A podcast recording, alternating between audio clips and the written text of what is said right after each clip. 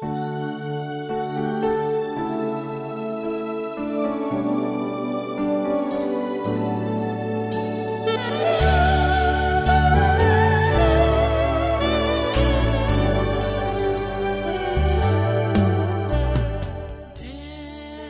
and good morning to you, my precious, precious listener. Welcome to today's pill, a time where we draw strength from God's Word.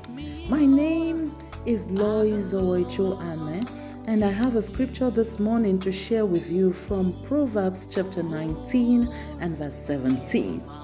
And it reads, He that had pity upon the poor lendeth to unto the Lord, and that which he had given will he pay him again. Amen. One sure investment that will yield dividends and will never be corrupted is investing into the kingdom of God. Whenever you give to the poor, you are lending to God, and be rest assured that God will never owe you.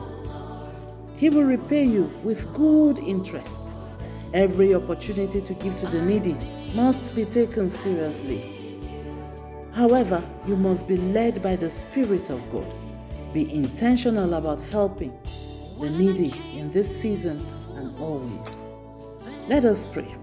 Father, we ask that we will be more sensitive as we obey every nudge to help the needy around us.